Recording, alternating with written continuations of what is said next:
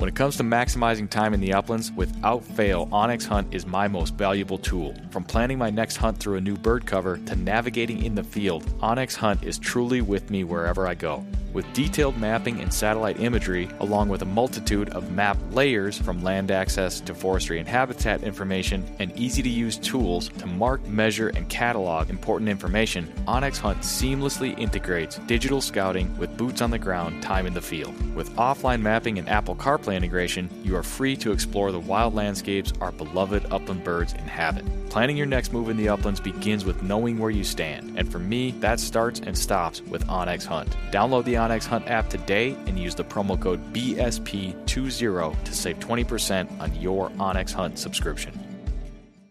When the miles rack up faster than your flush count, that's when you'll truly appreciate your hunting vest from Final Rise. Built for the uplands and proudly sewn in the USA, the complete lineup of hunting vests from Final Rise, from their all-new Summit XT down to the minimalist Sidekick system, are all built upon the foundational load-bearing waist belt and low-profile shoulder strap system, which allow you to carry all the gear you need and do so comfortably while maintaining your ability to move freely and perform when you need to most. With a complete lineup of accessories and newly released performance field apparel, Final Rise has the gear you need to help you get the most out of every mile and every flush. Final Rise gear is built for the uplands. Get yours today at finalrise.com.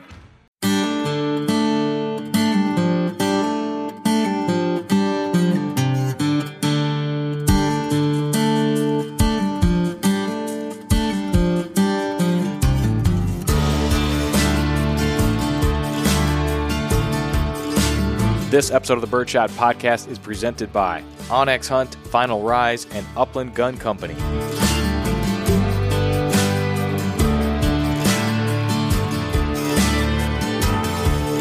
On this episode of the show, we talk forest and prairie grouse hunting with Dave Lessard from the Under 40 Yards YouTube channel. Thanks for tuning in to episode number 204.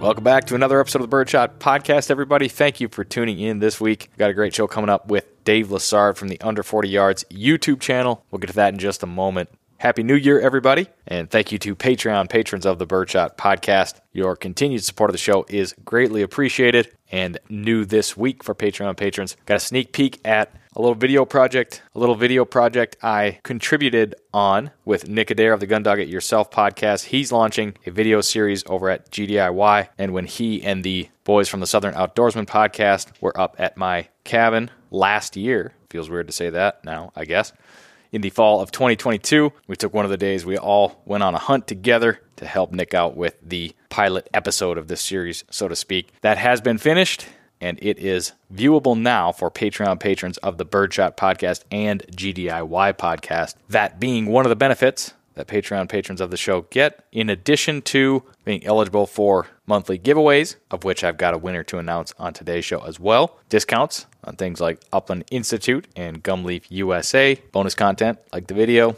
and a little welcome gift pack for new patrons, can coolers, and Birdshot Podcast stickers.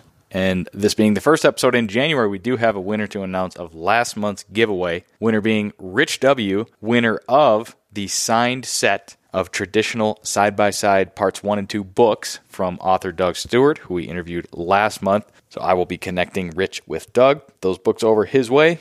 And we'll just remind you that if you are interested in contributing to the show above and beyond what you already do by listening, you can do so at patreon.com/birdshot.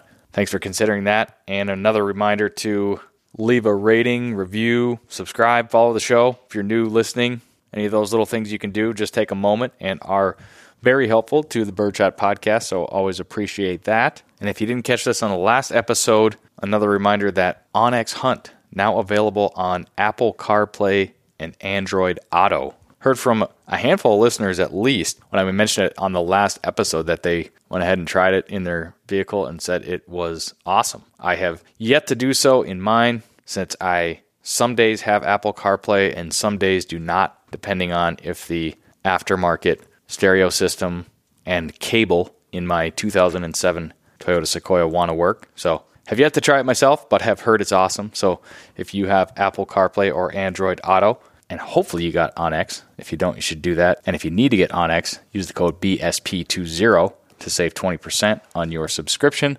Once you have it, go check it out on Apple CarPlay. All right, one last thing before we get to today's episode. I have been asked a bunch now in the last week or so, will I be at Pheasant Fest? And the answer is yes. I am very excited to be at Pheasant Fest, looking forward to it. I will be there primarily on Upland Gun Company business. We will have a booth at the show. We are very excited about it as a company. This will be the biggest event we have been to yet. And again, exciting in our case because there are still many people that have yet to even have a chance to see the shotguns, and a whole bunch of folks will be able to do so at Pheasant Fest. So look for the Upland Gun Company booth at Pheasant Fest, and you will likely find me. If I'm not there, I may be over at the Onyx Hunt / Final Rise combo booth. Find one of those two places, and you'll probably find me, and I'm looking forward to reconnecting with lots of familiar faces and meeting a bunch of new ones. So Pheasant Fest coming up next month in February. Looking forward to that. Hope to see you there. All right, let's get into the episode today. We have Dave Lessard from the Under 40 Yards YouTube channel. If you're like me, my local hunting seasons are now officially closed, today being January 12th. And I have been transitioning into the off season and dealing with a little bit of those post-season blues by watching some YouTube videos of other bird hunting adventures. And one of those people is Dave Lessard of the Under 40 Yards YouTube channel, who you will meet and learn a whole lot more about today if you're unfamiliar with him and his work. We talk a lot about rough grouse hunting. That's what Dave grew up doing. In the last couple of years, he has started to make a western prairie grouse hunt, so we talk a little bit about that. And towards the end of the show, the last 20 minutes or so, we briefly start talking about the YouTube channel a little bit and then get into some technical stuff regarding GoPros and cameras and some things that may not interest everybody out there listening. So just wanted to give you a heads up. That's about the last 20 minutes or so. I will say, and I think I mentioned in the show today, when I do talk about the GoPro and other stuff on the show, I get asked plenty of questions about it. So I know there are folks out there interested, but I know that's not the primary reason that everybody comes to listen to the Birdshot podcast, and I understand that. So just wanted to give you a heads up. That's what we tend to talk about towards the end of the show. So if you decide to tune out, then no big deal. You're just going to miss the giveaway for the free Upland Gun Company shotgun. Just kidding. No giveaways. You're not going to miss anything. And Dave and I will understand if you cut out before the end. But thanks for joining us today. With that said, let's welcome into the conversation and on to the Birdshot podcast from the Under 40 Yards YouTube channel, Dave Lessard.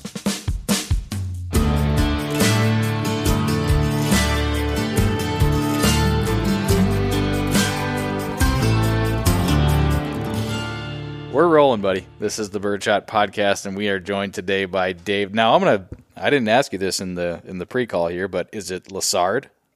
That's right. Yeah, all right, you got it right. Just the way it looks. Yep. How are you tonight, buddy?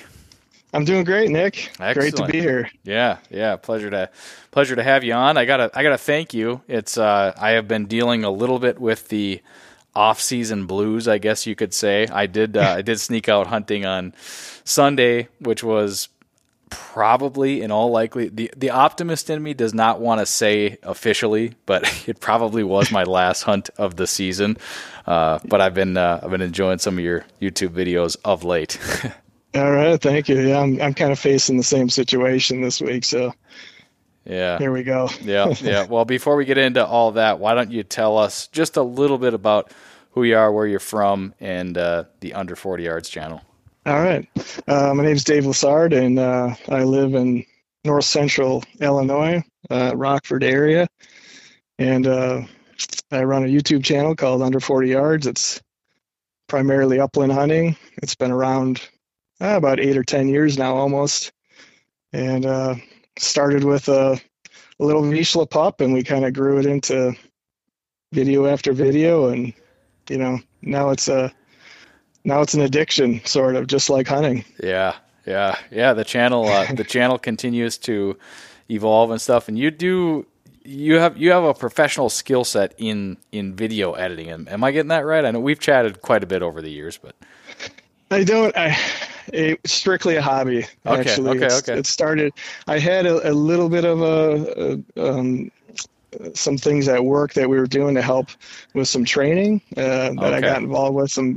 It's kind of where the video editing started, but it's really just an interest. You know, I had two small kids and a camcorder, and you know, just started cutting up video, and it just evolves after that. And you just get better and better, and you know, try to increase your skill set every year. Yeah, yeah, very cool. Well, yeah, we'll talk a little bit about that. And you know, last week you and I chatted. You listened to my interview with Nick Martin, who is also somebody that he's putting some videos up on YouTube. And again, it's one of the things that personally I turn to a little bit this time of year, just to kind of live vicariously through some others. And it's cool. And there's more of it popping up. And I will say, every time I talk about with my guests on the show, I try not to mix too much of it in, like the whole GoPro thing, because it's not for everybody. That's not what everybody is out there doing. But I will say I get quite a bit of questions and people curiously asking about that kind of gear setup and everything. So we'll definitely pick your brain. And I think I've said this before on the show, but I just sort of my personal take on it is that the technology is only going to get better and better, both from a hardware perspective and the software side of things, as far as like cataloging and editing and putting this stuff together. So I kind of got over the hurdle of just, okay, I'm going to start capturing this, not knowing fully what I'm going to do with it. But you know, we all know how fast technology moves. I mean, 5-10 years from now, who knows what sort of software or something might be able to go back and sort of catalog some of these videos and these hunts. Do you think about that at all, Dave? I do. I mean, I've seen, you know, since the channel started, I started it in about, I think, 2014 officially, but I had been doing some video work before that, you know, just family stuff. And then the cameras have come so far just in the last 3 or 4 years, even, especially GoPro. You know, I started with a GoPro 3, and it was a good camera, but you know, the stabilization wasn't there. Yep. So you know, everybody's watched plenty of older videos that you know, you're a little head sick after you watch them because of the shake. But they should put a motion sickness warning on that. Exactly. Right. Now, you can do some of that stuff in post, but you suffer some loss of the quality because it does a crop. Basically, it has to crop out. And YouTube itself has a stabilization system inside of it. If you choose to use it, it's mostly awful. So I never use it. There's really no need to today with the modern GoPros. Their stabilization is so good. Yeah.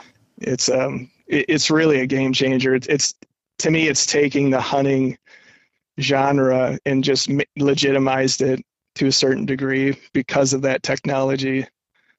Not only stabilization, but the horizon leveling. Yes. That's a key component to it. Yeah, I do remember before I got my first, well, I had a GoPro 4. I remember talking to you about all this, and that I tried it once or twice. I actually got, I think, like one of the first birds I ever killed over Hartley on it. And I know I've told this story before, so I won't belabor it here, but that was just, you know, again, any sort of quick, sudden movement or whatever, you know, it was very jarring, the footage and stuff. And then eventually somebody tipped me off, you know, 5-6 years later, the GoPro, I think 6 is that was the first one that you had with the stabilization. Is that correct? Yeah. 6, 5 was actually the first one they came out with it. I waited a year. I typically wait every 3 models and then I'll invest. And I feel like that's a good spacing in general. Yeah. So the 6 was a little bit improved, and that's really where things started to change. But even using the 6 today compared, I use a 9 primarily now.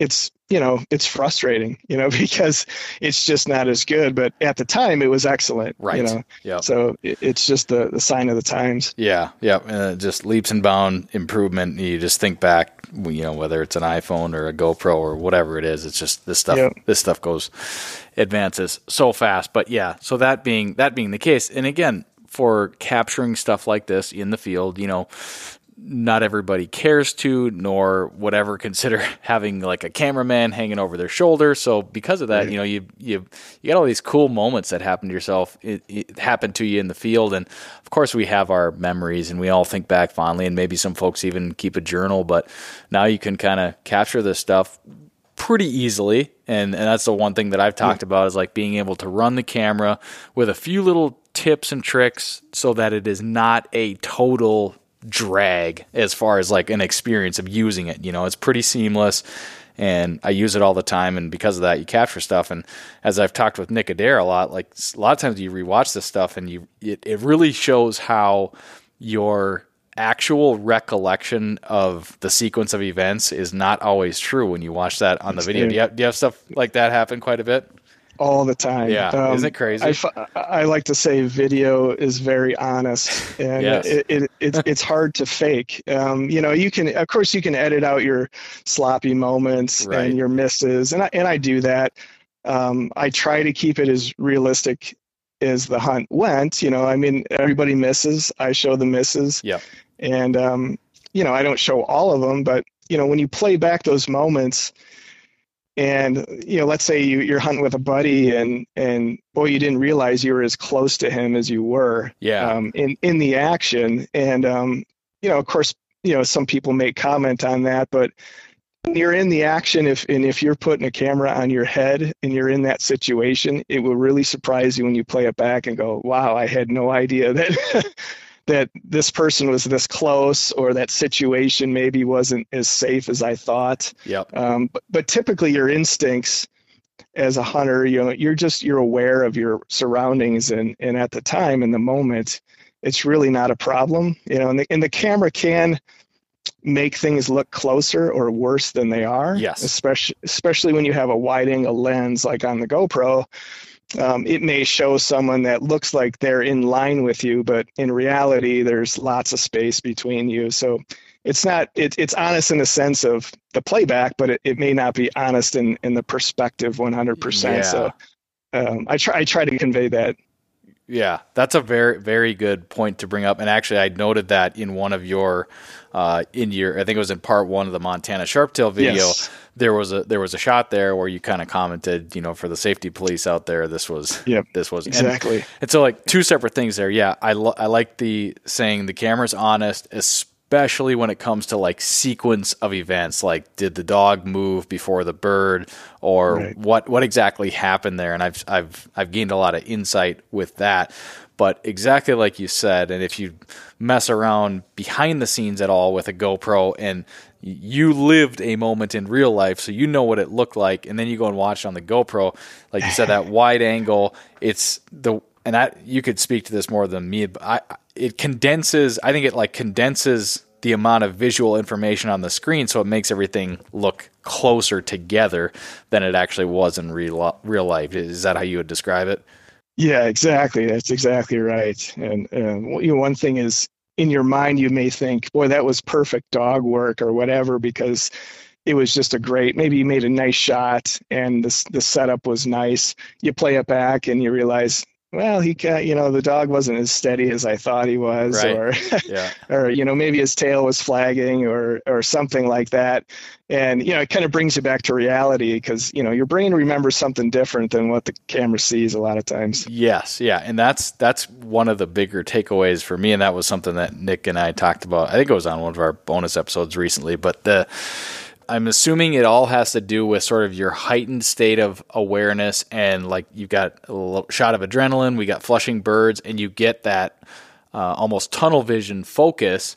But like I think it's cool to point out, like if you're a seasoned hunter and you've been doing it a lot, you are doing a lot instinctually, and you have an awareness of where the dog is, where your hunting partner is. So you're kind of going with your gut and your instincts, and you're just acting out of instinct really in that. And then, right, then when you watch it back, it's just really unique. But that tunnel vision, I think that heightened state of focus, that's what kind of like crosses the wires in your brain a little bit when you go back and try to recollect things, like and this has been proven over and over again, as far as like, you know, eyewitness testimony in court and stuff, like eyewitnesses and your recollection of events is not all that reliable when it comes to a lot of this stuff. So it's kind of cool to see how that plays out in the hunts. It is. A lot of times, you know, I think most of the times you're probably disappointed more than you are right. the other way, you know, just because you always want to remember, especially when you're hunting, you know, and you're in your best moment. This is your time. Yeah. But there are times where I thought, boy, that sequence wasn't very good. The dog work wasn't very good. And I go back and play it and realize that, you know, the camera saw the dog before my eyeballs and he actually did very well. And so it definitely goes both ways. Right. But right. Yeah. It changes the way you hunt a little bit because you think about things a little bit more. And I kind of think it's a good thing. Yeah. You know? Yeah. I think Nick Adair said he was like, sort of like, you know, game tape of, you know, a football game or something. It's like, you know, you kind of watch this stuff and you get a little insight out of it. And obviously to each their own, you can kind of do with it what you will. But yeah. I've got a lot of value out of it. And some of that visual stuff, just kind of knowing I've got those things saved, you know, certain, like, you know, my two dogs, seeing birds pointed and killed over them. It's just really, really cool to know that you'll kind of have that forever. So. It's invaluable. I mean, you'll find it with your kids. I mean, I have just hundreds of videos of kids and over the years, it's just, you know, you can't replace that stuff. So it's, you know, for you right now, you're living in the best time because the equipment's way better than it was 10, 15 years ago. So yeah, it's crazy. Just like, obviously I've got young kids, 1 and 4, and my parents they have a lot of pictures and stuff, but man, I can just scroll back through the past 2-3 years on my iPhone and like the videos and like the live moments that we all have now. It's just, it's incredible, really. And it is. It's like, it's just nothing, you know, cause you just, it's brand new technology one day. And then a week later you're like, oh yeah, that's how it works now. Yeah. Well, where did this whole obsession / addiction start for you, Dave? Let's go back to the beginning. What's the Dave origin story? And I, as I ask you that, I'm gonna crack open a beer and pour one here. I don't always do this during the podcast, but being that the season is kind of over, this is kind of my toast to the hunting season here. So. And we're both you know, rough grouse hunters, so it's appropriate. Yeah, exactly. So my story started with the bird. You know, you kind of ask if it was the dog or the bird. It was for me. It was definitely the bird, and my connection to northern Wisconsin. My father grew up there, born and raised in the Hayward area, on the Chippewa flowage.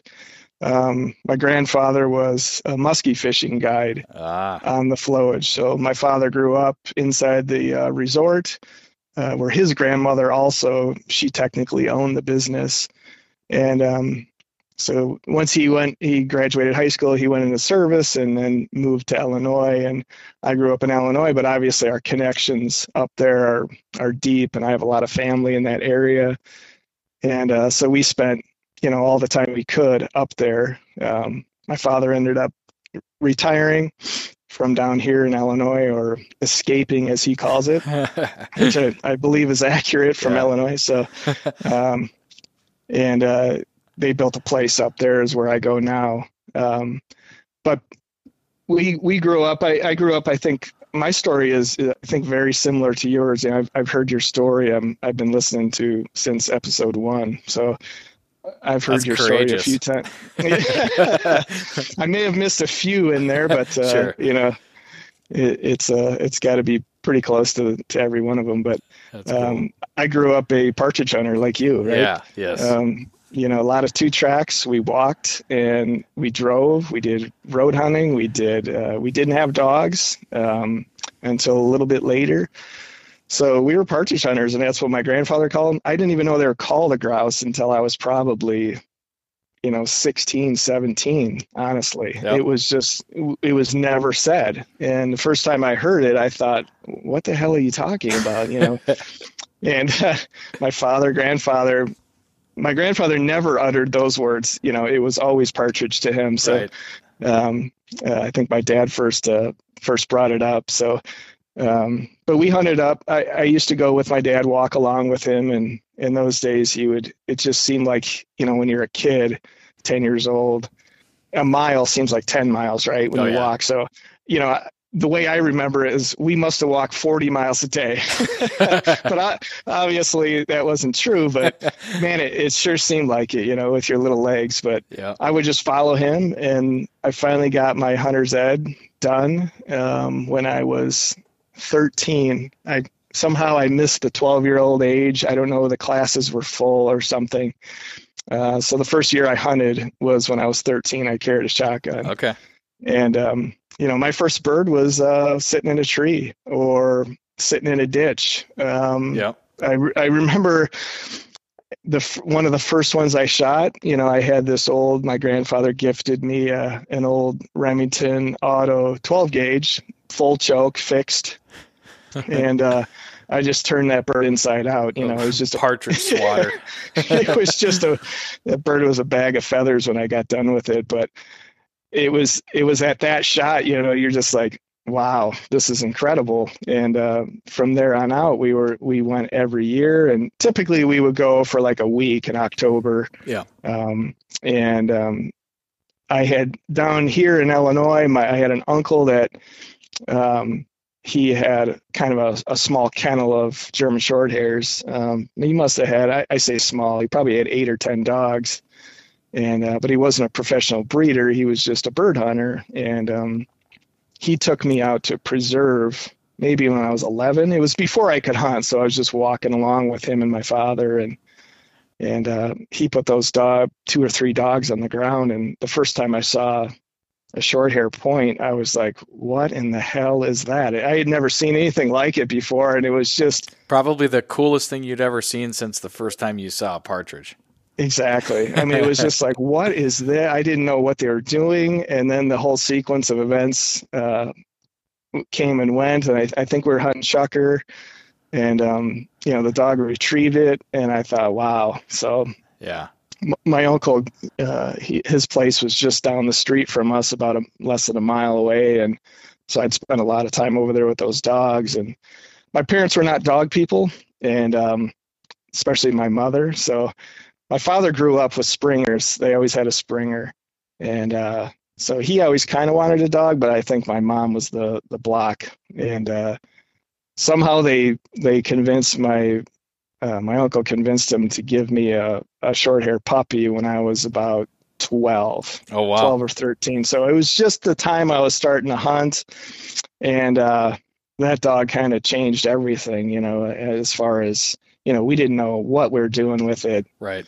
We had no idea how to train it. I don't know that my uncle was a good trainer either, but we certainly didn't know what we were doing. So we made every mistake in the book. The dog, I mean, looking back on it at the time, you don't think you're making a mistake. Right. But, you know, knowing what I know now, I look back and go, my God, what was going on there, you know? Yeah. But the natural ability of the dog was, you know, undeniable. And, he was just, he turned into kind of a neighborhood menace, you know. We had some neighbors with some chickens, and, oh boy. You know, he kind of exterminated a good portion of the guy's chickens, and he's a German dog. So he killed everything in sight, everything he saw, possum, squirrel, not cats, cat. I don't know that he ever got a cat, you know, maybe they're a little too quick for him, but, he would bring fox back to the house and plop him down right on the patio and look at me. Oh, man. Just anything he could get his hands on. So he was just a stone cold killer, you know, yeah. But loved people and, hated animals and fireworks. He used to eat fireworks and bottle rockets, and, he was crazy, you know, just a crazy dog. Oh man, that's so funny. He was not a very good grouse dog, I'll say that, but we didn't use him a whole lot because his recall was non-existent, and those are really the days before e-collars. No GPS collar, yeah. And you know, you're talking, you know, in the mid '80s, and it was kind of a mess when you took him out to the woods. So he only made a few trips with us. So we went back to partridge hunting. Well, you know, I've heard that before. And I think, growing up doing partridge hunting, as you and I tend to call it, you know, without a dog, basically. Yeah. And I've heard this from numerous people. And I think even when I got my first bird dog, there's a little friction between sort of the way you successfully go about partridge hunting versus hunting ruffed grouse with a dog. Yeah. And, exactly. It's, you gotta approach things differently. And, it's just, it doesn't work exactly the same way. You do. I mean, if I'm being honest, and someone will, I'm sure, maybe have a problem with this, but if I wanted to kill more grouse, I would leave the dog in the truck and just walk a 2-track. I mean, we probably killed more birds with that method. Especially, I have an uncle, my dad's brother, that was just an exceptional shot. I mean, I still to this day have not hunted with anybody that could shoot like he could. He would have the bird on the ground before I shouldered my gun.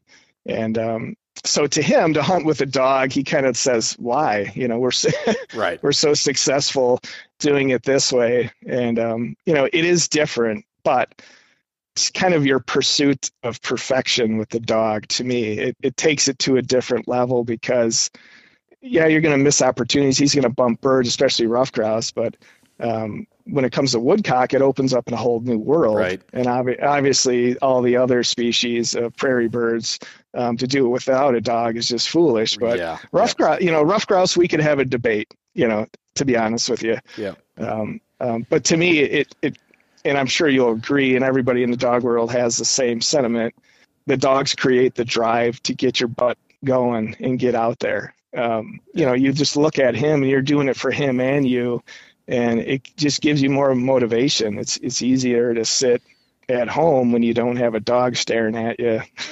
Yeah. So that's the difference with hunting rough grouse with a dog to me, but yeah. And I would echo that, especially if you are a dogless hunter and you are setting out to shoot a ruffed grouse, no matter where it is, be it on the ground, in a tree, on the wing, et cetera, you know, that if you all of a sudden you get your first bird dog, there's going to be a little dissonance there between sort of your birds in the bag with and without the dog. But the long, like the way it's played out for me, and again, like nobody needs any convincing, like sort of the element and the appeal that the bird dogs add to the hunt. Like it's just totally not the same looking back on the way I used to do it. But I've learned so much more about the birds just because you encounter so many more, you find so many more because the dogs are finding them more. So like the long-term upside potential of hunting with a dog has just, you know, erased any of those kinds of thoughts. And then the other thing is like, there's just, I mean, no partridge bagged is ever as cool or as memorable as a dog that has the perfect bird dog hunter interaction. You know, dog points it, you get the flush, you drop. I mean, that's the pinnacle, whether it's a pointing dog or a flushing dog. It's just when you have all three of those things in tandem, and the end result is a bird in the bag or not a bird in the bag. You know, it could still be pretty damn memorable. The bird flying away. I mean, that's what we're all chasing, I think. Yeah. That memory with the dog is going to stick with you longer than when I was walking a 2-track by myself or with my brother or my uncle and we took a bird. Now, you know, there's scenarios that, you know, funny things happen in the woods, right? All the time. And whether you're with a dog or not, funny things happen that you always remember. I mean, we have, you know, just a lot of those types of stories, but but being with that dog, it just makes it different. Yeah. Well, yeah, a couple things on the dogless grouse hunting, because actually I don't get asked all the time, but we have brought it up a little bit, and there are people that, you know, not everybody out there has a dog, and there are people that listen to the show without dogs, and it's been suggested to, hey, you should do an episode on hunting grouse without a dog. And yeah, I mean, a lot of the stuff we talk about does apply, but I will ask you, actually, I was going to say, talking about memories, I still, like, I've got oddly vivid memories from my first grouse hunt. And I remember the first grouse that ever flushed. We were, my dad, my uncle, and I think my cousin were walking down a two-track, just like kind of you're describing. We're just walking down, mm-hmm. and there was a little balsam tree, you know, right in front of us. And as you grouse hunt long enough, and this will happen to you, there's a bird right under this balsam tree, and it explodes at all of our feet, you know, and flies straight down the trail. And I think my dad might have maybe raised his gun, did not fire a shot. And I just remember being the little kid without a gun, like, oh, why didn't you shoot? Why didn't you? Why didn't you know? It's like it's so easy. Yeah. And my dad just kind of shrugged his shoulders, like the same reason nobody else got a shot, because that's what rough grouse do. Exactly. Except for my uncle, you know, he was the guy that had the bird on the ground. And when he would, when I was younger, he would let me shoot sometimes. Right. And he would say, you know, shoot, what do you do? You know, what do you do? The biggest enemy in rough grouse hunting is hesitation. And every new hunter that I take out, whether it's family members or friends, first time they do it, you hear the explosion and you just freeze. Yeah. And, sometimes you just got to sling lead. It only takes one pellet to bring down a grouse. You know, I always say they're hard to hit, but easy to kill. Right. And it doesn't take a lot to bring the bird down to the ground. And you just got to put lead in the air. But the great thing about rough grouse to me is it's one of the few upland birds that you can easily hunt without a dog. Yeah. It's the least amount of equipment, I feel like, of any upland bird that there is. Really, you just need a shotgun, a decent pair of shoes or boots, and that's it. Orange cap, that's it, yeah. Yeah, and an orange cap. We had the cheap game hide vests or whatever. Yep. You don't need a lot, just a box of shells, and you can just go and have some fun. But there's not a lot of birds that you can do that with, Yeah, like you said, you walk in those, you walk those two tracks, and you'll flush one, or you'll see one standing in the trail. I mean, you can get close to grouse without a dog, and that is one of the things that's appealing and made it very accessible to me when I was younger, and exactly. you as well. Yeah, yeah. I probably wouldn't be doing it, otherwise, but yeah, who knows? What are your top tips? Anything come to mind? If you were the dog's taken away, you had to go out grouse hunting tomorrow, what would you do? Oh, let's see. I would get at least a skeet choke or cylinder. Yeah. I would shoot 7.5s or 8s. I like a little bit quicker shell. We used to shoot, I shoot mostly 12 gauge. So we used to shoot, the 13-30 ounce and a quarters a lot, which is really, it's too much. You don't really need that. But I like a little, I like ounce and an eighth. 12.50s are pretty good load for grouse, because we're crossing that with woodcock too. And, woodcock, you're just gonna knock the hell out of them with anything more than that. So, right. Yeah. That's a ton of pellets. Right. Yeah. So that's what I would recommend. But if when it comes to like actually, hitting that two track or like, what are you doing? I'm just walking, picking a side, and I'm looking for, the cover is not going to be, it's something that's kind of learned. So if you're just starting out, ideally find someone that knows how to do it, that can mentor you to a certain degree, but it won't take long for you to get an eye for the cover. The term, it looks birdy or it looks grousey, just kind of comes naturally as you kind of learn the cover that they're in. Yep. And just be patient, expect to be humiliated. Yeah. Don't expect success. In fact, the first 10 times you go out, you're probably not going to come back with anything. Mm-hmm. It took me, I think I was 14 by the time I first shot one on the wing, or maybe 14 or 15. It was probably my second or third season. Yeah. And I had that dog, that short hair of ours with us. And he really wasn't involved with the whole scene. He was just there. I shot the bird, and it kind of came out of a spruce up above, and I knocked it into a little slough water. And I thought, oh, perfect. We got the dog here to go get it. And he just stood there and looked at me. So you hadn't worked on like blind water retrieves yet? Yeah. No, that wasn't in the training regime schedule back then. So we had to fish it out. But, you know, it's a little bit of luck. It's a little bit of just reaction. And it's snap shooting. So you can go and go to the range and shoot and shoot some trap or skeet. And, you know, that's certainly not going to hurt you, right.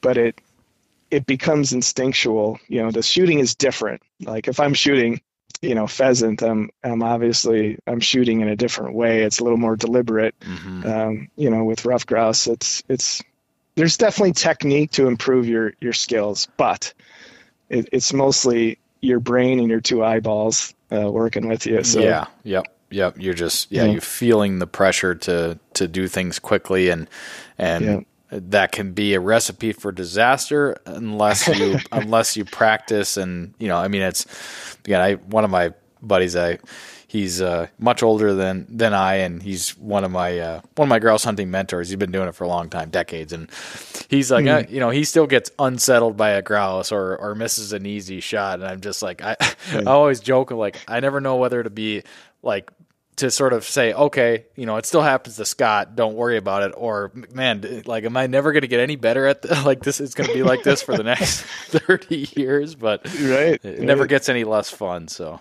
right, it's you know, everybody has off years too. I mean, the last 2 years, I feel like my shooting has really suffered for whatever reason, but, you know, it just comes and goes. I've had those years. I've been hunting. This was actually my 35th year, believe it or not, hunting grouse. That's so cool.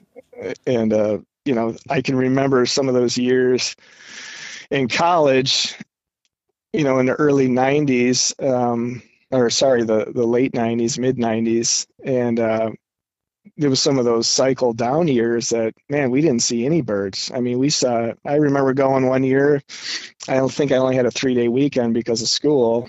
I think I fired the gun once, you know, it was really down. So, if you're lucky enough to hit top of the cycle, you know, that's a whole debate in its own, I think, but, there is something to it. There's definitely something to the cycle, the 10-year cycle. So, and I know you've discussed this a million times, so I won't rehash it, but if you can conveniently get into it at the height, you know, maybe you're going to stick with it a little bit longer. Who knows? Yeah. Yeah. I mean, the populations do fluctuate, and there absolutely is, at least historically, there was some rhythm to it.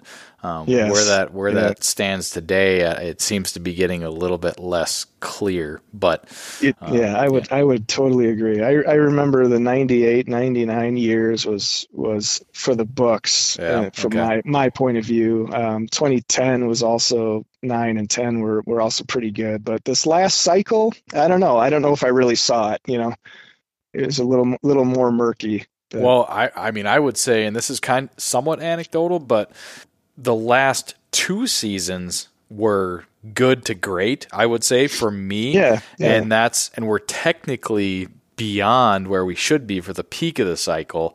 And as we were leading up to, it's usually 0 and 9 years that end in 0 or 9 are kind of around the peak, but even it's not exact. Like you don't mark your calendar for 2030 now and say I'm going to go grouse hunting in 2030. You know, it's just, that's not really how it works. But it's been interesting, and of course I pay more attention to it now. Absolutely. I mean, that's another thing that the dogs bring is that the level of study that you do. Mm-hmm. Yep. And you know, podcasts like yours are really an eye opener too. So these are great resources that didn't exist when you know, I was in my 20s.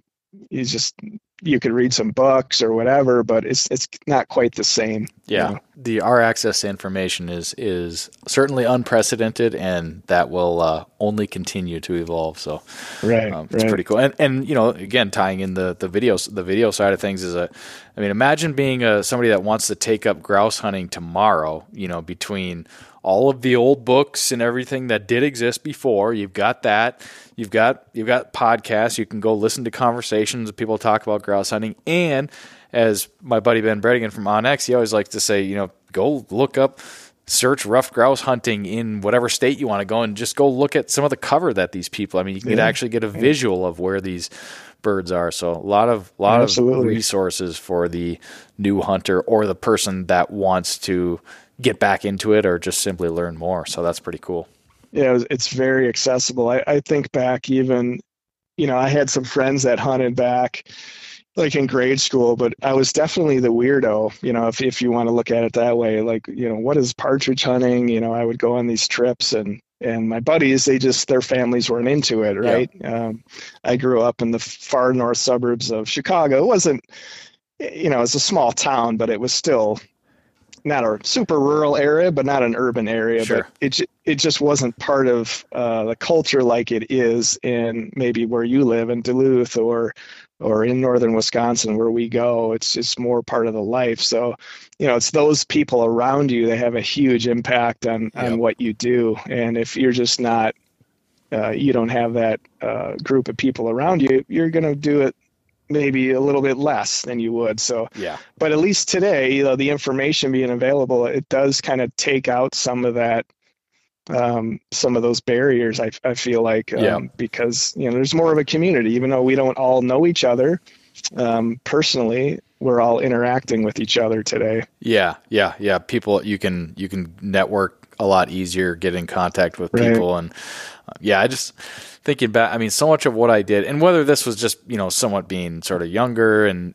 you just go about things a little bit differently at that stage in life. But I mean, so much of what I did was trial and error. Whereas like now I'm so much more strategic, and I mean, just take a look at a tool like OnX, the access to information you have there as far as like, okay, where can I hunt? And then beyond, you know, it started with where can I hunt? Where's the public land? Now you've got forestry data, and you've got information in there that you can be so much more strategic. Whereas when I was younger, we were driving around in areas that, you know, I generally knew to be outside of the city and forested land. And like, I was looking for any kind of a 2-track or something that looked halfway decent that didn't say no hunting, but I had no idea. I didn't know if it was public or private. I mean, I didn't know anything. As long as it didn't say, you know, I wouldn't walk past a no trespassing sign. But other than that, it's like, okay, I'll walk down here and see if we can find anything. And as you were pointing out earlier, just you flush more and more grouse, you begin to start to, your brain just naturally sort of associates whatever that habitat looked like right there. And the next time you walk through a patch of cover like that, you're like, okay, that looks birdy, you know, like you just connect those dots sort of organically, I guess. Yeah. OnX is, it's a wonderful tool. I can't say enough good things about it. But there is kind of a catch-22, like you just said, is when I first got OnX, you know, this is going back a few years now, there was a few instances of disappointment because I pulled up in a spot that I thought was public. I had been hunting for years. And it turns out, wow, I had no idea. You know, we used to use the gazetteer all the time. I'm sure you did years ago. Yep. We had a gazetteer in every vehicle. And then my dad had the plot books that were a little more detailed, and we would look at those, but you know, you're looking at those on the kitchen counter, and then you jump in the truck and you get in the car, and even if you have it with you, you really don't know where the hell you are anyway. Exactly. Yeah. Yeah. So you're kind of like, this might be good or this might not be good. You know, OnX doesn't lie to you, and it says, you know, you're on public or you're not. And you're right, man. You're, exactly. I mean, I had to give up a few roads because now I know. Yeah. So it, you know, it can burn you a little bit too, but yeah. And that's actually for people that hunt in Minnesota and or Wisconsin. That's a slight distinction in the states, where Wisconsin, you cannot hunt private. I mean, if it's private land, even if it's not posted, you cannot hunt it. That's not the case in Minnesota, as far as I understand, unless this has changed. But in the northern part of Minnesota, essentially the non-agricultural part, if it's in the forested region of the state and something is not posted, you can hunt it even if it's private land. So interesting. I wouldn't necessarily recommend people take that and try to go hunt private land. I mean, I probably have not hunted unposted private land in Minnesota since I knew what I was doing. That I know where I am, like I'm on public land all the time. Right. I probably still wouldn't go hunt private land, but I always knew reading that regulation in the Minnesota regs, it's kind of oddly written, to be honest, but just to throw that out there. Yeah, some of the details too in Wisconsin are, they have forest crop or managed forest crops. Right. So you're putting your private land into a tax break, and by doing that, you're not allowed to post it. It's open for hunting. Now the plat books don't always show that. Mm-hmm. And then years ago, people would post it anyway because who's going to enforce it, right? So a guy's got a couple hundred acres of prime whitetail cover that he's got in forest crop, and he hangs no trespassing signs on it. Yep. Technically, that's illegal, but it's so hard to research it and find out. You'd really have to, go through a lot of effort to point that out. But it'd be a 3-hour argument on the side of the road with a DNR warden or something. But. Yep. But so we used to see that all the time because we would get the plat book that would show that, and you kind of know the guys were posting their forest crop land. Right. Yep. Yeah. That's a cool. I think in general, probably OnX, it kind of holds everybody accountable. Like you got, I would imagine you have less of that now, or because we would see that too, where something's public and there's no trespassing signs because people are trying to protect their deer. But now you can, now with a tool like OnX, you can just clearly see that's. I feel like I don't run into that as much as I used to. So that could be a benefit there. But I wonder if that's the reason. Yeah. Right. It's just people understand like they're gonna get called out on it at some point. But, exactly. Yeah, but. The last thing I just wanted to comment on hunting grouse without a dog. If I were to give anybody advice, I would pretty much echo a lot of what you said. And I just if I had a strategy, if you could call it that, it was, I would go slow. I mean, you can't really go too slow down one of those two tracks. And you said, be patient. So I was kind of nodding my head when you said that. And you'll hear this a lot. If you do enough reading, it's people will tell you, walk 10 yards and stop, or walk 100 yards and stop. And that's never a bad thing. I have a hard time being that patient. I can't stand standing still. So I wouldn't necessarily, I didn't have a pattern of like walking and stopping, but I would try to go slow. And the reasoning behind that is the slower you go, the higher the odds that you're going to unsettle the rough grouse and make the first move. That's how I always thought about it. And a lot of times it'll be a subtle move, but they might take a step, or they might start to cluck, or in some way they might give away their position if you don't appear to be a predator that's just kind of strolling through, where in that case, they're going to be much more likely to just hold tight, sit still, let you go past. So the slower you go, the better your chances you have of that. And the grouse's first move, which would be a smart one, might be to just burst into flight and take off. And then good luck, it's up to you at that point. But sometimes they'll take a couple steps or cluck or make some kind of a noise. And if you can get on them, I mean, you need every advantage you can if you don't have the dog. So. Right. That is excellent advice. Especially on a dry day, you're going to hear those leaves, and it's amazing how much noise their feet will make in the cover on the ground. And a lot of times you can even hear that driving slow down a fire lane. Yep. I've hundreds of times I've heard a bird out my window.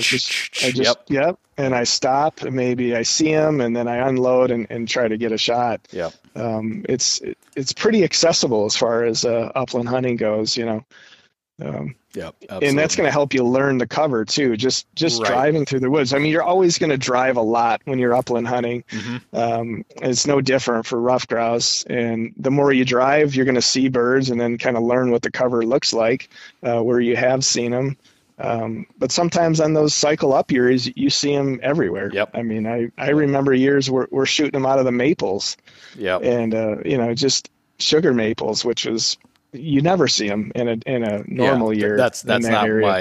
It's not going to make the top 10 spot list of stand of sugar maples, but like you're saying on an up year, they could be there. But that's a good point. Never if you're in, just because you're in the truck, especially if you're just starting out, I mean, never consider that wasted time or downtime. I mean, it was, heck, for me, it was a game to the, as soon as I saw the first grouse standing on a forest road, I remember my dad and uncle pointing that out. I mean, from that point forward, I mean, my sole goal riding in the passenger seat was to try to spot a grouse. And I mean, right. I got pretty good at it to the point where I still, I mean, I can't help but try to spot them on the ground. Like I just, I get a kick out of that. I'm sure you're like me, and come October, when you see that bird on the road, everybody in the car or the truck loses their mind.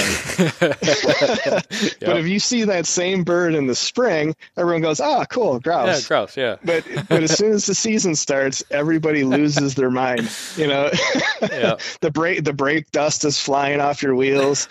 You know, you're skidding to a stop. You're unloading. You're going to try to chase it. It's just the excitement of the whole thing. Yeah, it's wonderful. Gearing up for your next hunt? Check out Ugly Dog Hunting Company for all your dog supply needs. Ugly Dog Hunting carries a full line of products for your bird dog and even some for you. Whether you're looking for dog collars, GPS tracking devices, kennels, beds, leads, training equipment, or first aid supplies, Ugly Dog Hunting carries it and a whole lot more. New owner of the company and friend of the Birdshot podcast, Mike Naduski, loves to remind me that while I do hunt with pretty dogs, every dog can be an ugly dog. Check out the entire selection of gear for you and your bird dog at uglydoghunting.com. For many upland hunters, along with their passion for dogs, birds, and the places we chase them, comes a passion for shotguns. Upland Gun Company specializes in customizing shotguns for the upland bird hunter, imported from Italy and shipped direct to an FFL near you. Select from one of their side-by-side or over-under shotgun platforms and customize the fit, function, and aesthetics to your liking. Design and build your next upland hunting shotgun with Upland Gun Company today. Visit uplandguncompany.com. Another day is here, and you're ready for it. What to wear? Check. Breakfast, lunch, and dinner? Check. Planning for what's next and how to save for it? That's where Bank of America can help. For your financial to-dos, Bank of America has experts ready to help get you closer to your goals. Get started at one of our local financial centers or 24/7 in our mobile banking app. Find a location near you at bankofamerica.com/talktous. What would you like the power to do? Mobile banking requires downloading the app and is only available for select devices. Message and data rates may apply. Bank of America NA, member FDIC. Yeah, there was some shots in your opening scene on the Autumn Blaze number 9. Yeah, you got some good shots of grouse on the side of the road and stuff. And so that grouse silhouette, you know, wherever it's standing on the side, wherever it is. Actually, on the last hunt that I went on. On Sunday, out on snowshoes, last day of the Minnesota season, right as I got back to my truck, it was dark. It was like 4:45, so sunset 4:30, season's over. And just as I'm getting back to my truck, I hear wings, and I look, and sure enough, a grouse hopped up into a mature aspen tree, filling up on buds before the sun goes down, and just all I could see was that dark silhouette against a darkening sky. I mean, it's just, I mean, that fires you up. It's the classic silhouette, and I'm sure you've shot at or wanted to shoot at a fern or two in your life. So. Oh yeah, the old stick grouse. Yeah, right. Been duped many times. There's a lot of things that look like grouse in October, especially when you want to see them that bad. Exactly. Yeah. Yeah. Oh, man. Well, we may come back to grouse a little bit, but we've been chatting here for good. I do want to talk to you about, and it's a good segue because we're kind of talking about, sort of hinting at new hunters and what people might do. Well, something that you've done new for the first time in the last couple of years is gone out west to chase sharptails after chasing ruffed grouse for, 30 plus years. Talk to me a little bit about your first couple trips out west and chasing sharptails. What'd you expect? What did you find? And obviously you went back for more, so. Right. Yeah. I honestly, I have probably your podcast to credit for it, at least the interest. You kind of know that it's out there or whatever, you see magazine articles, but for some reason, you're focused on the game that you normally hunt, and everybody gets in that zone, and you just feel like, it's a little bit out of reach, maybe it's too far or whatever. But so last year we went to, or 2021, I should say, we took a trip to North Dakota. My buddy and I, Tom, And is that the guy that you went to Montana with this year too?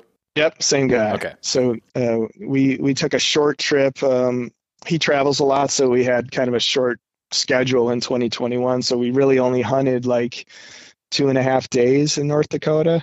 And so I scouted and I reached out to a few people on Instagram and asked some advice on areas. And it was pretty wide open as far as where you want to go. It's basically Western right. North Dakota is the key, as everybody knows. And we ended up kind of in the southwest area of the state, and it kind of revolved around the Airbnb that I could find. There's not that many. No, there aren't. I've looked. There's just not many places to stay. And I was surprised calling up there that some of the hotels had a no pet policy. I was surprised, because I had heard how much accessibility was in North Dakota, and we had a tough time kind of finding a hotel that would take a dog or allow you to have one. So we really didn't want to leave him in the truck. But we found this house, and it was a good time. I mean, we learned a lot. I did as much scouting as I could. I probably scouted for 3 months, over the summer. E-scouting, yep. Using OnX, dropping pins everywhere, looking at the plots program. Unfortunately, that was the year that they came out with the electronic posting. Yep. And we really struggled, Nick, to find a place to go in the area we were. There was lots of electronically posted. Yes, there was a few places that we knew we could go, so those were the obvious choices. And then those places that weren't posted, my hope was we'll pull up and there won't be a sign and it won't be e-posted. But man, I tell you, every good-looking field, every single one of them was posted. Yeah. So we drove a lot, and we just drove all over that area. We didn't go out to the national grasslands. We were probably an hour away from there. Yep. We probably should have went that way, but that was the drought. Yeah. Yeah, in hindsight, that was the drought year, so it was. I know it was way grazed over, so conditions were tough. But we did find some birds, and we shot our first sharptail. So that was the whole point of the mission, was to experience it. Exactly. So this year, you kind of realize, you're like, boy, Montana's only 150 miles more. Really, it's really not that much further from where we were. So we just kept going a little ways, and the whole Montana experience for us was much better because of the accessibility. The block management properties were just incredible. Just the amount of places that you could go, and then the care that they took of the land. Of the landowners and the state land that's available, the BLM that's available. It was just a lot more plentiful. So to me, it was an easier hunt in Montana because of those reasons. And then you didn't have North Dakota has a 7-day season thing, and you had to choose your dates. Not that I'm going to be there more than that, but it just adds another element to the setup and your planning. And the Montana's it's a one-time fee. You get the whole season basically, right? Right. Yeah. Yeah. You don't have to worry about all these particulars or, be a waterfowl guy with all these weird dates and stuff, Yeah. Right. Right. Yeah. Yeah. And then if you want to get a wild hair and you want to go back, or which in North Dakota, you get 2 7-day periods, but it's a little added complexity there. Yeah, it is. Yeah. I'm probably, complicating it too much, but it does add a little bit of element there. Yeah. But if you know people, if you're comfortable knocking on doors in North Dakota, it would have been fantastic, but when we're only there for 2.5 days, you get that conversation with a landowner, which would be terrific. That might chew up 2 hours, some days. So we were really just trying to hit it hard at our objectives and get it done. So, So Montana was a little bit nicer trip for us. Yeah.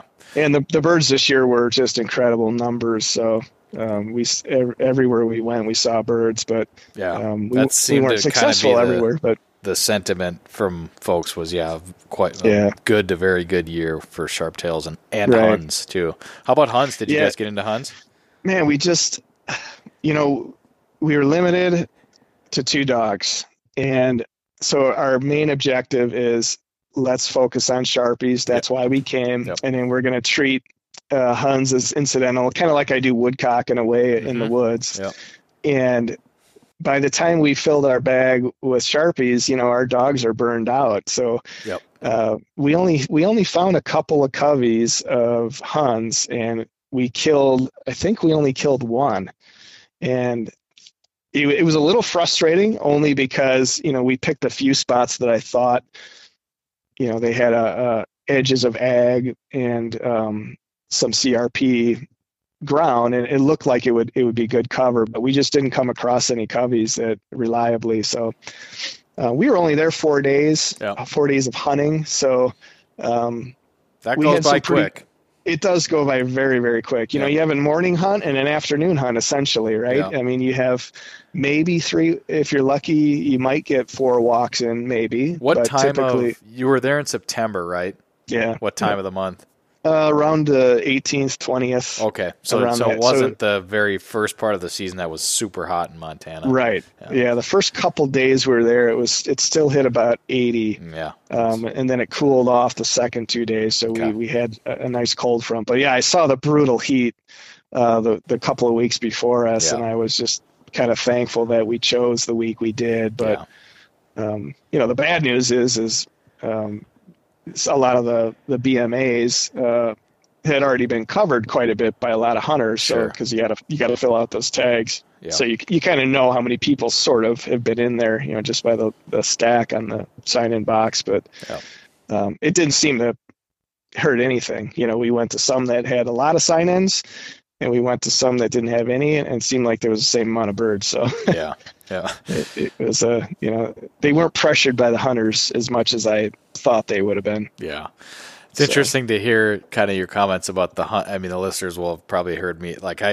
one of these years I'll probably have to just say, all right, I'm going to take 2 days and I'm just going to hunt Huns, because I always do the same thing. It's like, all right, you know, here's how the day's going to go. We're going to go out and we're going to chase sharptails, and if things go according to plan, we might have a limit, and then we'll focus on Huns later. And for one reason or another, whether it's heat or missed shots or just tougher hunting, it just never seems to play out that way. Everything sounds good when you plan. Over a beer the night before. Right. In July, it was like, it was perfect. You know, we're going to do this, and it's going to be this, and then, you know, everything changes when your feet are on the ground. So, but you know, with two dogs, you know, obviously my advice would be have more dog power, but you know, on the flip side, you can do it with limited dog power. And, you know, we had, my buddy's dog was a lab. So we had my short hair and his lab, and that's it. And obviously my short hair, he's doing, you know, 90% of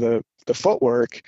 And even with that one dog, we were able to fill our limits fairly easily. You know, we didn't really have to walk that much either. You know, I walked a lot less than I thought we'd have to. That's saying something. Yeah. But had we had more dogs, we would have focused on those Huns later in the day, and I would have put more miles on my feet too. But you know, you're not going to walk a field without your dog. At least that's my feeling. So if they were tired, we were kind of done. And if we had our Sharpies, we were satisfied for the day. So I kind of found myself smiling and nodding at one of the days where you guys did fill the bags, and you were kind of narrating in the video, just saying, you know, kicking back and having and I think I even wrote down, prairie tailgating on my little notepad here. So, I mean, it's like you commented on it. It's like, it's something about, it's early, you know, it's early in the hunting season, so you're not in mid-season form, you know, like super grind mode. You're just, there's something about going out for a walk, putting a few birds in the bag, and then kicking back to some beautiful September weather. You guys are grilling Sharpie tacos there. I mean, it's just man, it's terrific. Unbelievable. And I'll give it for the sharp-tailed tacos. I got to give a shout out to Andy Taylor of Steel Fort Kennels. He had posted something about, that's the way he prepares them. And I saw his post shortly before we went on our trip. And, you know, we packed up some taco gear and off we went. I'm like, they were terrific. Is that because I've had sharp-tailed tacos too, and that was kind of like something that I sort of inherited from some of the people that I went with. Is there anything special to it? Because whatever you guys were doing in that video, I was like, it just looked so good. And I like tacos. I like Mexican food. I mean, give me a taco and a couple beers. Like I'm a pretty happy guy, but it looked damn good. Yeah. I think the avocado kind of pushed them over the edge. That looked like a key ingredient. Yeah. Yeah. There was a really great grocery store where we're staying that just had a lot of fresh ingredients, so we were just piling them in. Yeah, I love that. I mean, we just stuffed ourselves, like I said in the video. I think we cooked probably 6 or 7 birds. Nothing like a well-earned meal at that point. Yeah, it was terrific. But yeah, you're right about the tailgating. Just that's the thing too is and this is a bad thing with video, because you always feel like you're in a hurry.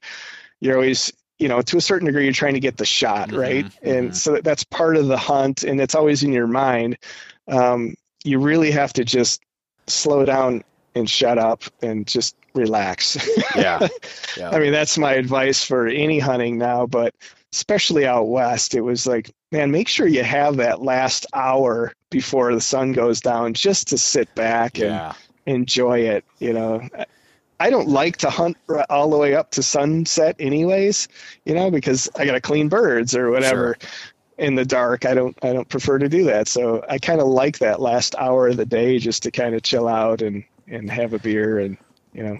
Yeah. There was another part too, where it may have been, it was your buddy Tom was sort of, you were recording him as he was recapping the hunt, which is, it's just a natural thing. You go out for a walk with your buddies, you get back to the truck and you're breaking things down, and he was making like arm gestures and and I'm just favorite part. I'm smiling ear to ear, because that is, is the stuff that like my buddy Ted Summer, and that's what we get into, that is the most fun part about it. Like somebody's telling a story like that. So And it's not like you want to have a camera in someone's face for all of that for a whole trip, but I just thought that one moment was really cool. Yeah, I really liked that. He was, I think his family enjoyed it too, to make fun of him a little bit too. But I will say thank you to Ted. He gave me some good advice too for the last couple of years on Sharp Tails. So he was pretty helpful. Yeah, absolutely. Yeah, and what was the your buddy Tom? The gun was given to him by his dad, and the gun was like made the year he was born or something cool like that. Yeah, it's an old Wingmaster. His dad just passed away 2 years ago, kind of unexpectedly. And, so Tom inherited a lot of guns, and that was one of them. So, he pulled it out. I thought, 30-inch choke, full choke, fixed choke. Maybe not the best prairie gun, but, he's pretty accurate. Tom's pretty good shot. So that was apparent in the video. Yeah, he made it work. He's always been a pretty good shot. So yeah, that's really good. And you mentioned he's one of your high school buddies. Yeah, we've known each other for forever, since maybe freshman, sophomore year of high school. So we've kind of sort of been hunting ever since. He was kind of in a waterfowl for quite a few years. And that's why he had the labs, but he's been more into upland, I'd say, the last 5-10 years now. Yeah, that's really cool. I mean, not everybody has that luxury, depending on kind of how and when you find your way into hunting. But yeah, if you've got old buddies like that, I mean, it's just cool. One buddy of mine, I've known him since kindergarten. I mean, I was the best man at his wedding, and we still grouse hunt together. Now we get out once or twice a season. I went up to his place once this year, but a lot of memories going back. He's going back to the days of, I know I've said this before, when we literally used to ride our mountain bikes around with wrist rockets around Duluth. We weren't very successful, but we could find them. But I don't think I ever killed one with a wrist rocket. I was close. That'd be something. Yeah, man, I had about every wrist rocket they made, I think. God, those things were sweet though. I mean, the Ace Hardware down the street sold them. They had a whole rack of wrist rockets, and I would go in there and just stare at them. Gosh, they can be dangerous though. I never thought about the danger when I was a young kid shooting that thing. Yeah, yeah. But I mean, now I think about giving it to one of my sons. I'm just like, geez, that's, I don't know. Yeah, we had a pretty big yard, so I would just stay away from the house when I was a kid, you know, and shoot it away from the house. But you know, maybe it's a little different now with a smaller yard. You might break a window or two. That's funny. I did write down too. This was just, since we're kind of laughing here, I wrote down a direct quote from you in your video, which was, "No, how the hell did I miss that one?" Just said, "No bird hunter ever," right? Yeah. It's the most repeated phrase there is in the uplands. I mean, some of those shots, it's like, did I shoot right through it? What, was there a hole in my pattern? What is going on? You know, I mean, I've had just hundreds of times like that. It doesn't matter what bird it is, like woodcock, grouse, sharptail, you know, what the heck is going on? Was there salt loaded in that thing? Or, you know, yeah. And it was heavy. It had something in it, but I don't know if it was lead, you know? So, yeah, I love it. I know I've had at least one person, this is just coming to me. This was when we were younger, a buddy of mine said that he shot and missed a grouse, and the guy that he was hunting with, an older guy, and the guy that he was hunting with said it must have been a dud shell. And I think it's one of those things where at the time I literally took him at his word, but thinking back, I'm like, that must have just been the guy trying to make him feel better about it. Right.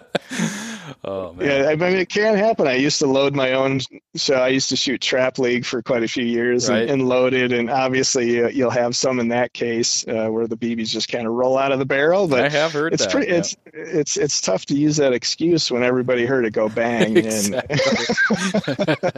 the auto loader cycled and everything. Right. Oh boy, I can't cover this up. Right. Yeah. Well, so 2 years of hunting sharptails. If you had any advice to give, any sort of like, you know, top like keys that have sort of led to success for you, because I saw some of the cover in your video this year. And I mean, you can, it's more subtle maybe than the grouse woods, but you can really pick up on what that cover looks like pretty quick, I feel like. Yeah, I mean, we in 2021 we had really no idea, but the number one tool again is going to be OnX. It's honestly, it wouldn't have been a trip without it. You know, there's other resources that you could find these properties. They just package it so nice, and that's if you're not using it, especially on a first-time trip, you know, you're probably wasting your time. But yeah, pulling up to the property and. As a bird hunter, you kind of have an idea of what it should look like anyway, to a certain degree. Yeah. But there was a lot of guesswork because, you know, this whole, the depth of the grass, is it below your shin? Is it, you know, some of the cover we were in turned out to be too thick. You know, we found pheasants, and then, you know, and I kind of know what pheasant cover looks like. And I know on Tyler's podcast, he always says, you know, if it looks like pheasant cover, it probably is, you know? And so you kind of quickly, you can at least eliminate the pheasant cover and look elsewhere. But what really surprised me was the stuff that looked like there was almost no cover still held birds. Yep. You know, I was like, how can there be a bird? There is nothing here. And I was just amazed that, the diversity that those birds will live in. Yep. It was really surprising to me. Yep. And then they also did the opposite. You know, we were expecting pheasant. There's a couple scenes like that in the video where we're expecting to see a rooster or a hen come out of there, and a sharptail pops out, and it's like, what the hell? Yep. You know, so you're just kind of shaking your head sometimes, but you know, it's all part of the experience and learning, and you know, eventually you're going to hit that 80-20 rule, and you're going to look for that 80% cover, and you're just going to exploit it. You know, there's still going to be birds in that 20% cover, but you know, you're going to kind of learn what that 80% looks like pretty quick. Yeah. Yep. Yeah. That's a good way to put it. And I mean, you can take a step back and just kind of, these are native birds. They've been here a long, long time. Like they figured out how to use this stuff, and they're going to use every piece of it to their advantage when they need to. But like you said, when you pointed out, like that's, as bird hunters, that's kind of what we're doing. We're sort of high grading, you know, we're looking for concentrations of birds in specific habitat. And then you're trying to repeat that pattern over and over again. That's what we do. Exactly. Yeah, another surprising thing was the meadowlarks and how much scent was on those birds. Yeah, I was amazed. You know, a lot of points on those all the time, and it just fooled my short hair Sawyer. You know, I don't know, countless times. It's like I was just shocked that they provided that much scent. For him to point. It was just a surprise, you know, because they get up and we're like, what the hell is that thing? Yep. You know, and then you kind of realize, I think that was a meadowlark, you know, because you kind of hear, you know, you hear about them, but you don't really expect a dog to point one. Yep. But obviously that's not the case. So isn't it weird? Like sometimes I don't know if it was the first year. I think it probably was the first year. My dog Hartley, he was the only one I had at the time, just went, I mean, he pointed so many meadowlarks. I was like, you know, what in the heck? Like, what are these things, you know? And then you figure it out. But it's weird sometimes, like if the meadowlark is, if it's, let's say it's a little bit windy and the meadowlark is just far enough away, or maybe the way the light is, you know, you're like, was that a sharp tail? Oh, it was a meadow. Exactly. You know, like it can be kind of confusing. I mean, I never to the point where I was taking a shot at a meadowlark or anything, but it can just kind of, your heart kind of skips a beat when you see that bird get up at times. Yep. And like you said, there's a lot of them out there. I would say we saw them in every field. Yeah. Where, you know, we saw some fields we didn't see any Sharpies at all, but we saw meadowlarks everywhere we went, you know? So it was like, man, these things are just abundant. I didn't realize that. Yeah. I had a guy reach out to me one time.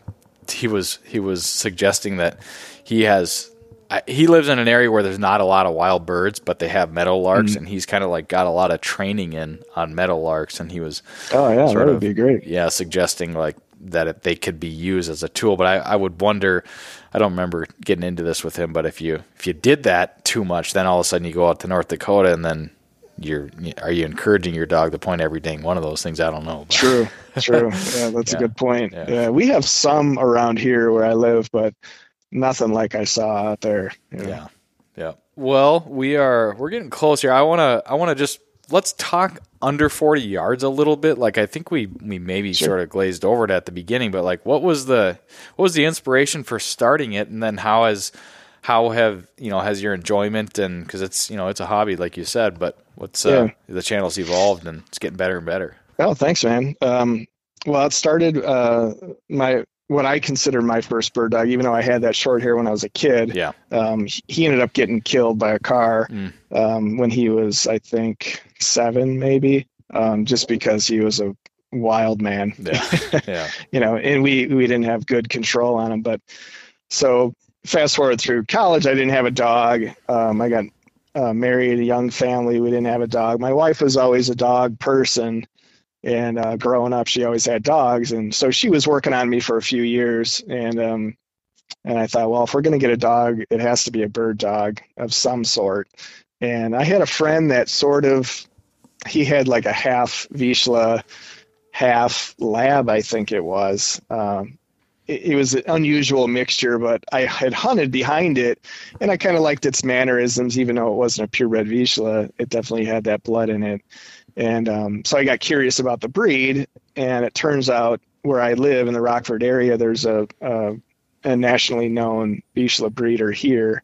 And so we made a phone call one day, and we went to visit. I took our 2 little girls with us, and they had 2 litters of puppies on the ground. They were already spoken for, of course, but we walked in to meet him in his kennel and discuss things. And I remember him telling me the price and I was shocked because I'm from a world of, you know, I got my short hair for free from my uncle. I know a guy that got one for $400. You know, I knew that wasn't realistic going to a breeder, sure. You know, but he's, you know, at the time he said, well, these are $2,000. And I said, holy cow, you know, that's a lot of money. And that's because that particular litter was from, the sire was the winningest Vizsla of all time, the most titled Vizsla in the country.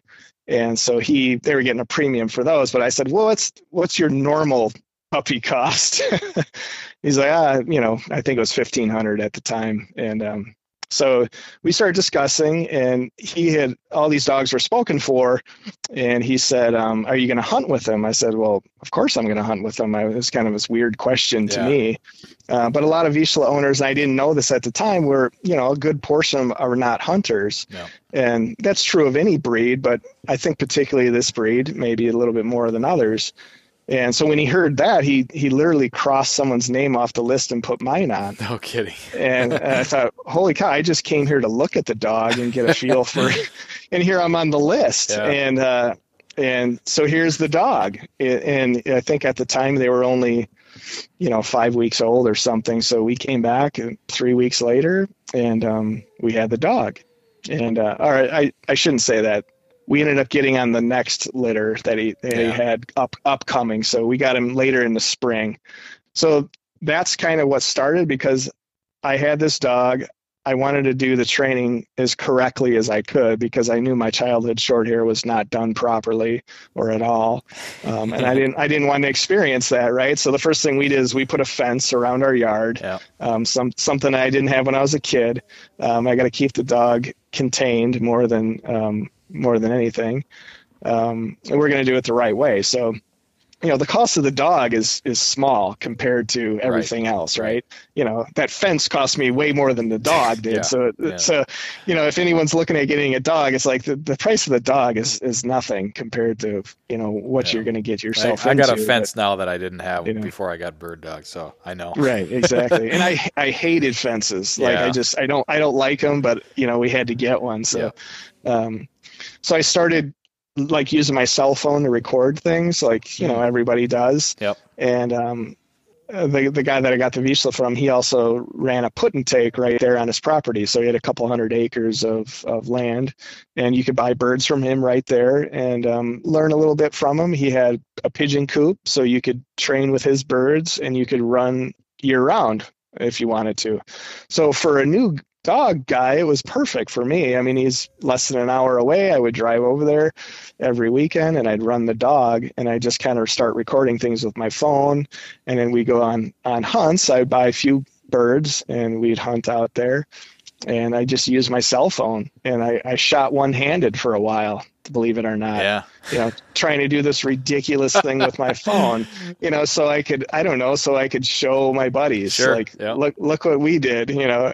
And I'm holding my phone and I'm left-handed shot, and I'm shooting with my left hand and I'm knocking birds. I got pretty good at shooting one-handed. So it kind of went from there, and I took the videos off the phone and I started. I'm always been into computers. I'm an engineer by trade, and I'm a software engineer. So I'm always into computers anyway. So I started learning video editing, and it just kind of progressed. And I thought, well, maybe we should put some of this on YouTube. So I started putting it just for friends and families. I'd send them a private link, just because the platform works good for sharing video, right? Mm-hmm. Yep. And I didn't put anything published, and at the time it wasn't branded Under 40 Yards.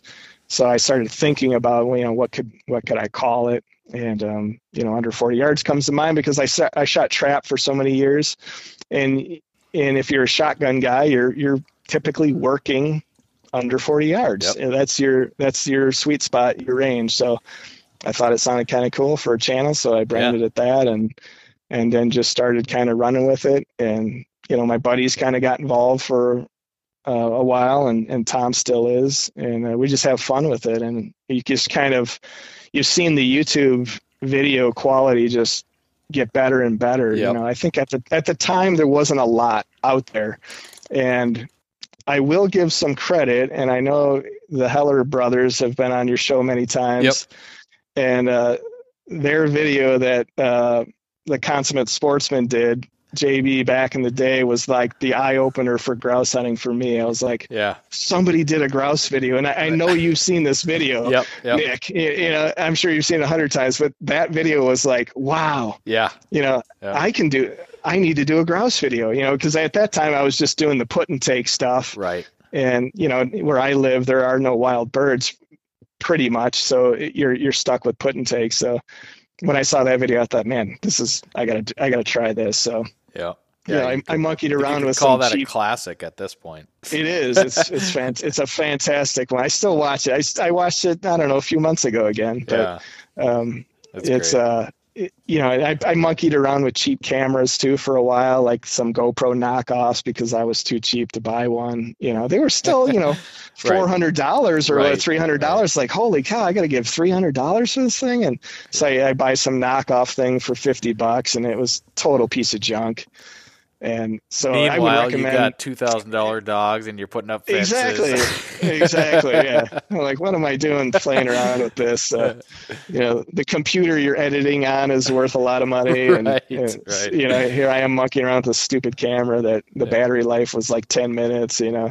So I finally got that GoPro was the difference, and to this day, I still think GoPro is probably the best choice. Although there's definitely a lot better choices now than there was some years ago. Yeah. It's kind of a love-hate relationship with GoPro and me, but yep. And I know you and I have talked about that a lot, and I've heard it from others. And I will say, after having the 4 and then jumping in, my next one was the 9. I think I was expecting like almost a flawless experience, and it was not. Like there are glitches, things will happen, you'll lose a video. And I mean, I'm sort of like, again, it's just, they're packing a lot of technology into a tiny little camera that needs to be waterproof. And I mean, they're doing so much with these cameras. Like it just, you get that's it. Exactly. But, right.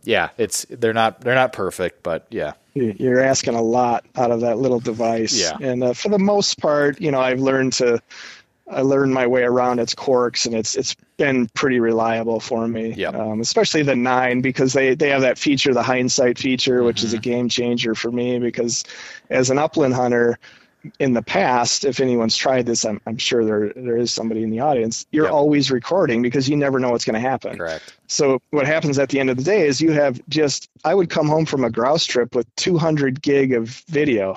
And you have to cut all of that down to a 10-minute video. Yep. You spend all your time cutting and editing, and that is the single biggest roadblock to taking videos is what do you do with it when and you actually have it. Doing something with it. Yep. Yeah, and even with the hindsight feature, still the same problem. It's just less of a problem. Correct. So, I know a lot of my friends have bought GoPros, and they wear it for a couple seasons and it ends up in a drawer because what am I going to do with all this footage? That's the hard part. Honestly, shooting is the easy part. Yes. Editing is where you're going to spend your time. And if you want to get better at it, it just takes more time to get better at it.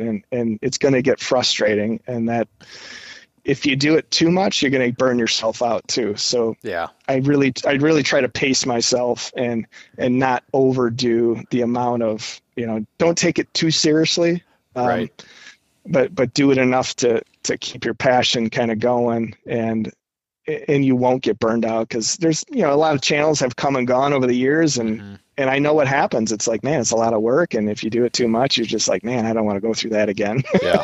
Yeah. So, yeah, and I think, the one thing that I try to, again, we talked about it here too, is like whether or not you have any interest in this at all, like you don't have to have the end goal in mind that, hey, I'm going to have a YouTube channel, I'm going to put this stuff up there. Yeah. I mean, like I'm capturing stuff, and I'm still working out my system, but this year I decided I'm just kind of buying external hard drives. We got pretty good economical, like solid state hard drives.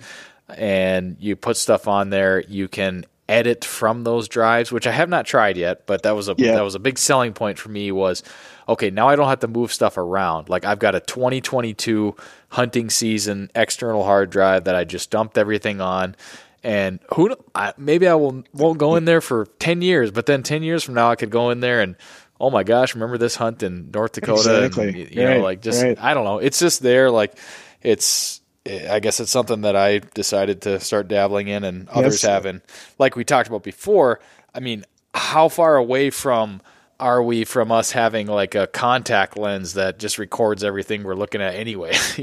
That's kind of what I'm thinking is like. And choosing what you want from it. Right. Yeah. I think so. But yeah, file management is a key into video editing, and you know, the GoPro is just one aspect for me. Now I also carry a mirrorless camera on my person as well. So a lot of the B-roll and things like you see on my channel, I'm shooting with a mirrorless interchangeable lens camera. Yep. So that adds a whole other, you know, if you think a GoPro's expensive, right. You know, you can get yourself in some big trouble with the mirrorless systems. But, you know, the one I use is I think that probably the best value out there in my opinion, but that technology is getting better and better by the minute as well. Right.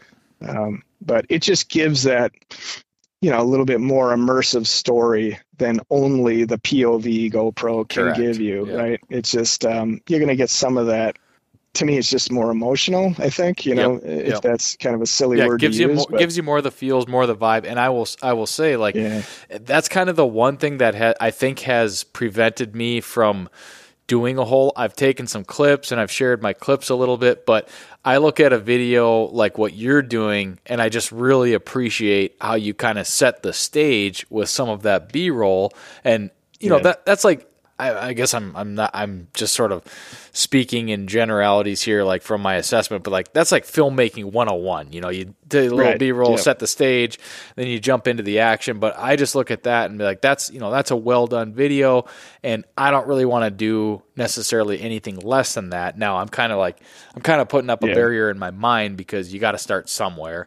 Yes, you didn't. You do, Autumn Blaze #9 was not your first video. You know, it's you're getting better and better at it because you're working at it. So right. I 100% agree. It's just you just can't. It's just like you're hunting, right? You want to do better at your craft. And a new PC, like I invested in a new PC last month, and it's so much better than my previous machine. You know, it's like when you upgrade your hardware, and as a software guy, you know, I do this for a living. Why I waited, I think I probably waited a year or two too long on my old machine, but a good PC just makes life so much easier. Editing big files, and if you're going to get into 4K, you know, you're going to have another hurdles, more hurdles to cross. Huge, you're going to need more storage. You're going to have huge files. So I still don't shoot in 4K. I don't. Are you still doing 2.7K? Yeah, on the GoPro I do 2.7, but I still render everything out in 1080 because I use the 2.7 so I can have a little bit of zoom if I need it and not lose the quality. So you know you're already halfway there, Nick. With and I got those tips from you and stuff. And we were talking frame and like the frame rate thing.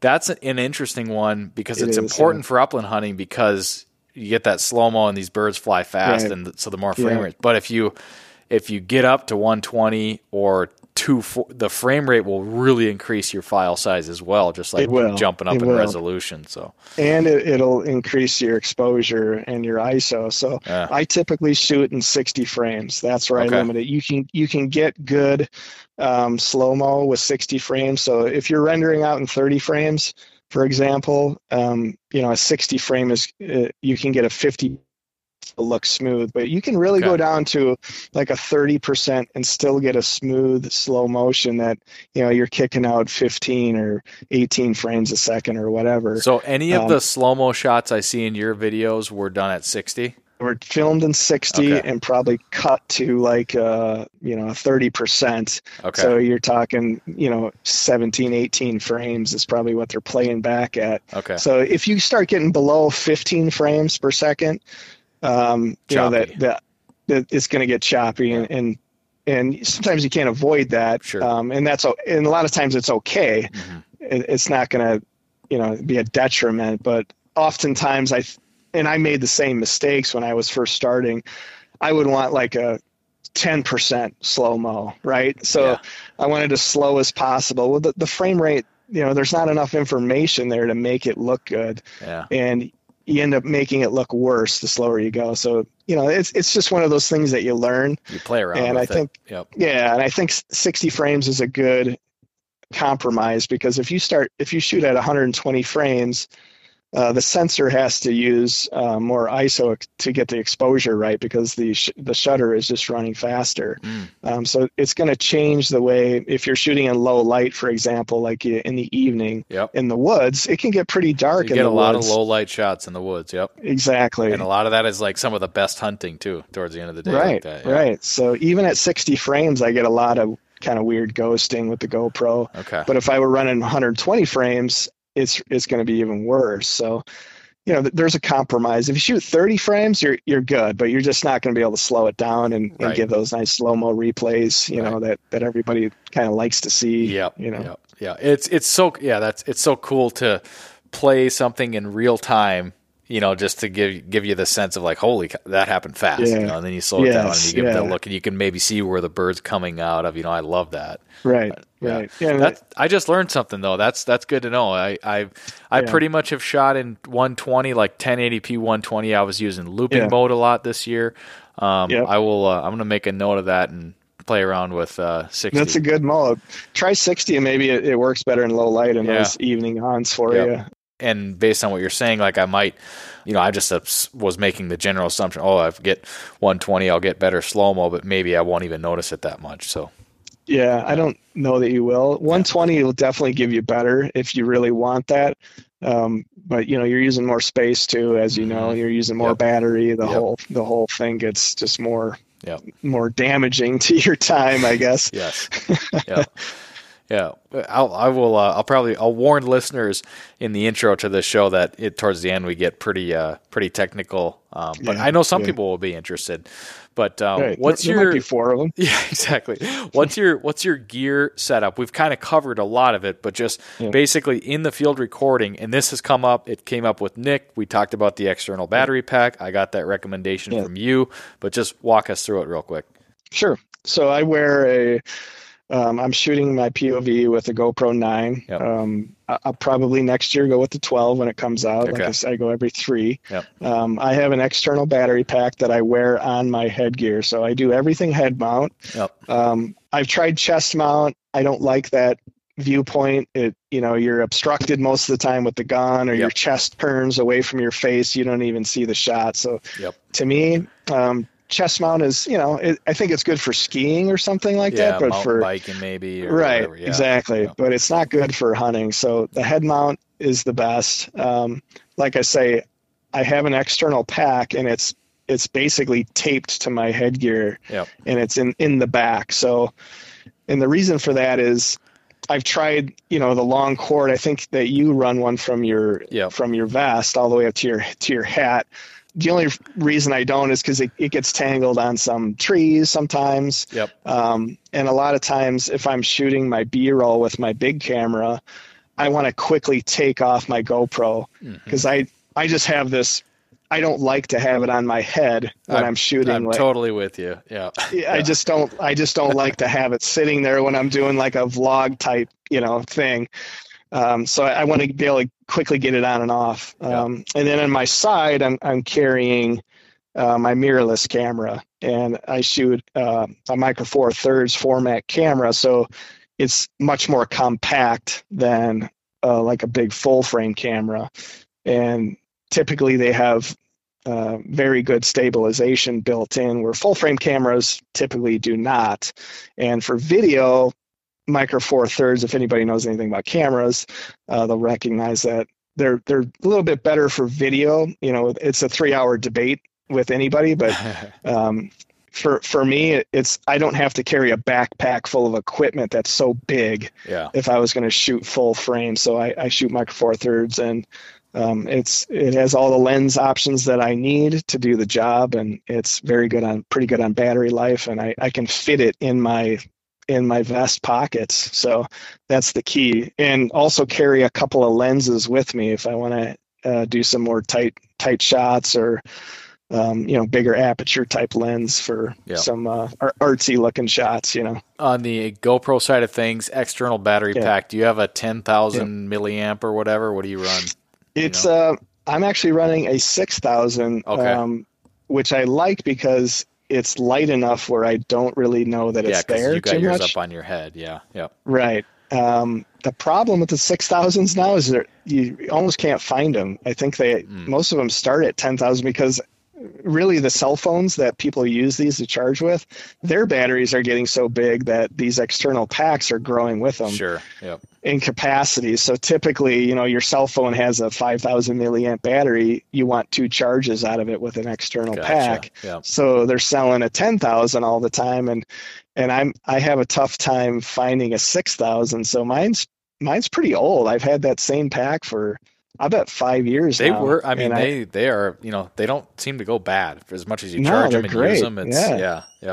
I have an older one. It's even older. It's probably closer to 10 years old and it's still working. You know? And so you're using a GoPro 9. Would you say you essentially, you're getting basically all day or all hunt battery on that thing? Yep. Yeah. I never run out of battery. Yeah. I had somebody ask me, they sent me a message today on Instagram saying they were looking at the 10 cause that's what I had linked to. And they were like, should I get the 20? And I just said, no.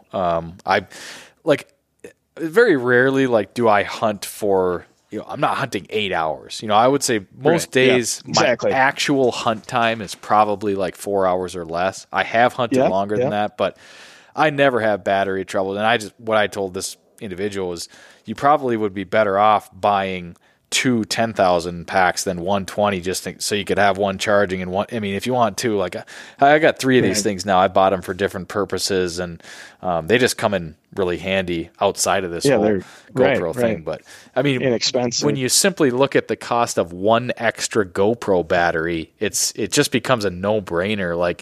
For what we're doing, I mean, if you're using, many people use GoPros on a surfboard or something, you know, you don't want to have a battery pack. But for what we're doing, it just makes too much sense to use that external pack. The most difficult part, I'm sure you know, is the routing of the cable and getting the right 90-degree basically USB fittings or adapters to make the cabling work out because GoPro doesn't, you know, they didn't really think about us. Correct. I don't think when they designed that camera. So you have to do a little monkeying and experimenting with these adapters and getting the cabling right. But once you do, I never worry. The only time I worry about battery is if I forgot to plug in my external and the next day I go to hunt and I go, I forgot to plug it in. But outside of that, never have trouble. Even in the cold weather, it's limited. It, you know, it degrades some, but it's still plenty of power. So 10,000 will take you easily all day. You know, what do you edit on at home? The not necessarily the PC, a good high power PC, obviously, but software. What do you edit with? I use DaVinci Resolve. Okay, it's I've used quite a few over the years, but Resolve to me is the best option out there. They have a free version that it competes with Adobe Premiere. Yeah. It's not at the same level, but they have much better price point and pricing that you can get and not be fixed with the monthly payment that Adobe wants. Yeah. And to me, that's the biggest key. So Resolve to me is the best out there, in my opinion. But, okay. So cool, man. Well, tell us where we can go to what Under 40 Yards on YouTube. That's where it's all at, right? It's on YouTube. I'm also on Instagram. If you want to follow along there, I've got, I'm getting more into photography in the last couple of years. So you'll see, some photography there that I enjoy doing, and I'm using the same mirrorless camera that I'm videoing with. But, I really enjoy the stills aspect too, because you can, for one, it's much easier. I don't want to offend anybody, but taking stills is easier than doing video. So, if you want a quick upload, to do it right, obviously I'm not at a skill level that's anywhere near these guys that are out there. But if you want to get some pretty good content, photos are good, but Instagram's really trying to move towards a video platform more and more, but I still enjoy the photography aspect of the platform. So, to me, the videos for YouTube and other spaces, but Yeah. Yeah, just with the aspect. That's I get hung up on that all the time. It's like I got these cool videos, and it's like, well, Instagram kind of wants them upright like a cell phone, and it's to the point where even GoPros, you know, they increased the image sensor on the 11 now, so you can kind of crop and make it for a cell phone. It's ridiculous, but I get it. Yeah, I end up upscaling my reels because, you know, they're 1080, but in the other direction. So now your height is 1920. So you're gonna have to upscale unless you're shooting in 4K. Then you can crop it and not lose any quality. But you know, that just takes a lot of effort.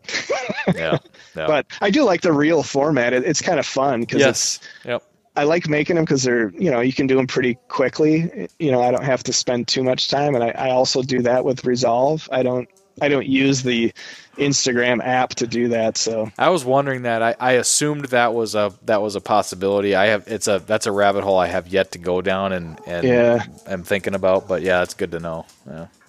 I get frustrated with the little screen and trying to use their tooling on there. Right. It's not great. So.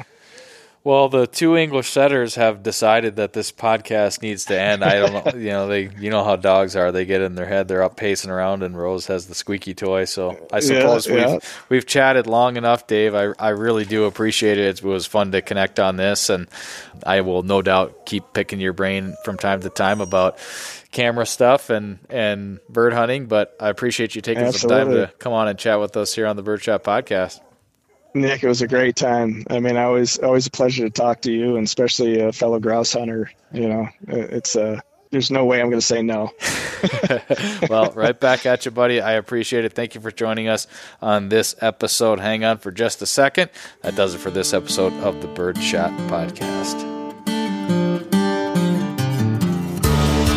Thanks for tuning in to another episode of the Birdshot Podcast presented by Onyx Hunt, Final Rise, and Upland Gun Company. Don't forget to rate, review, subscribe, and share. And if you really love the show and want to contribute above and beyond what you already do by listening, you can sign up at patreon.com/birdshot. Thanks for listening. We'll catch you on the next episode of the Birdshot Podcast.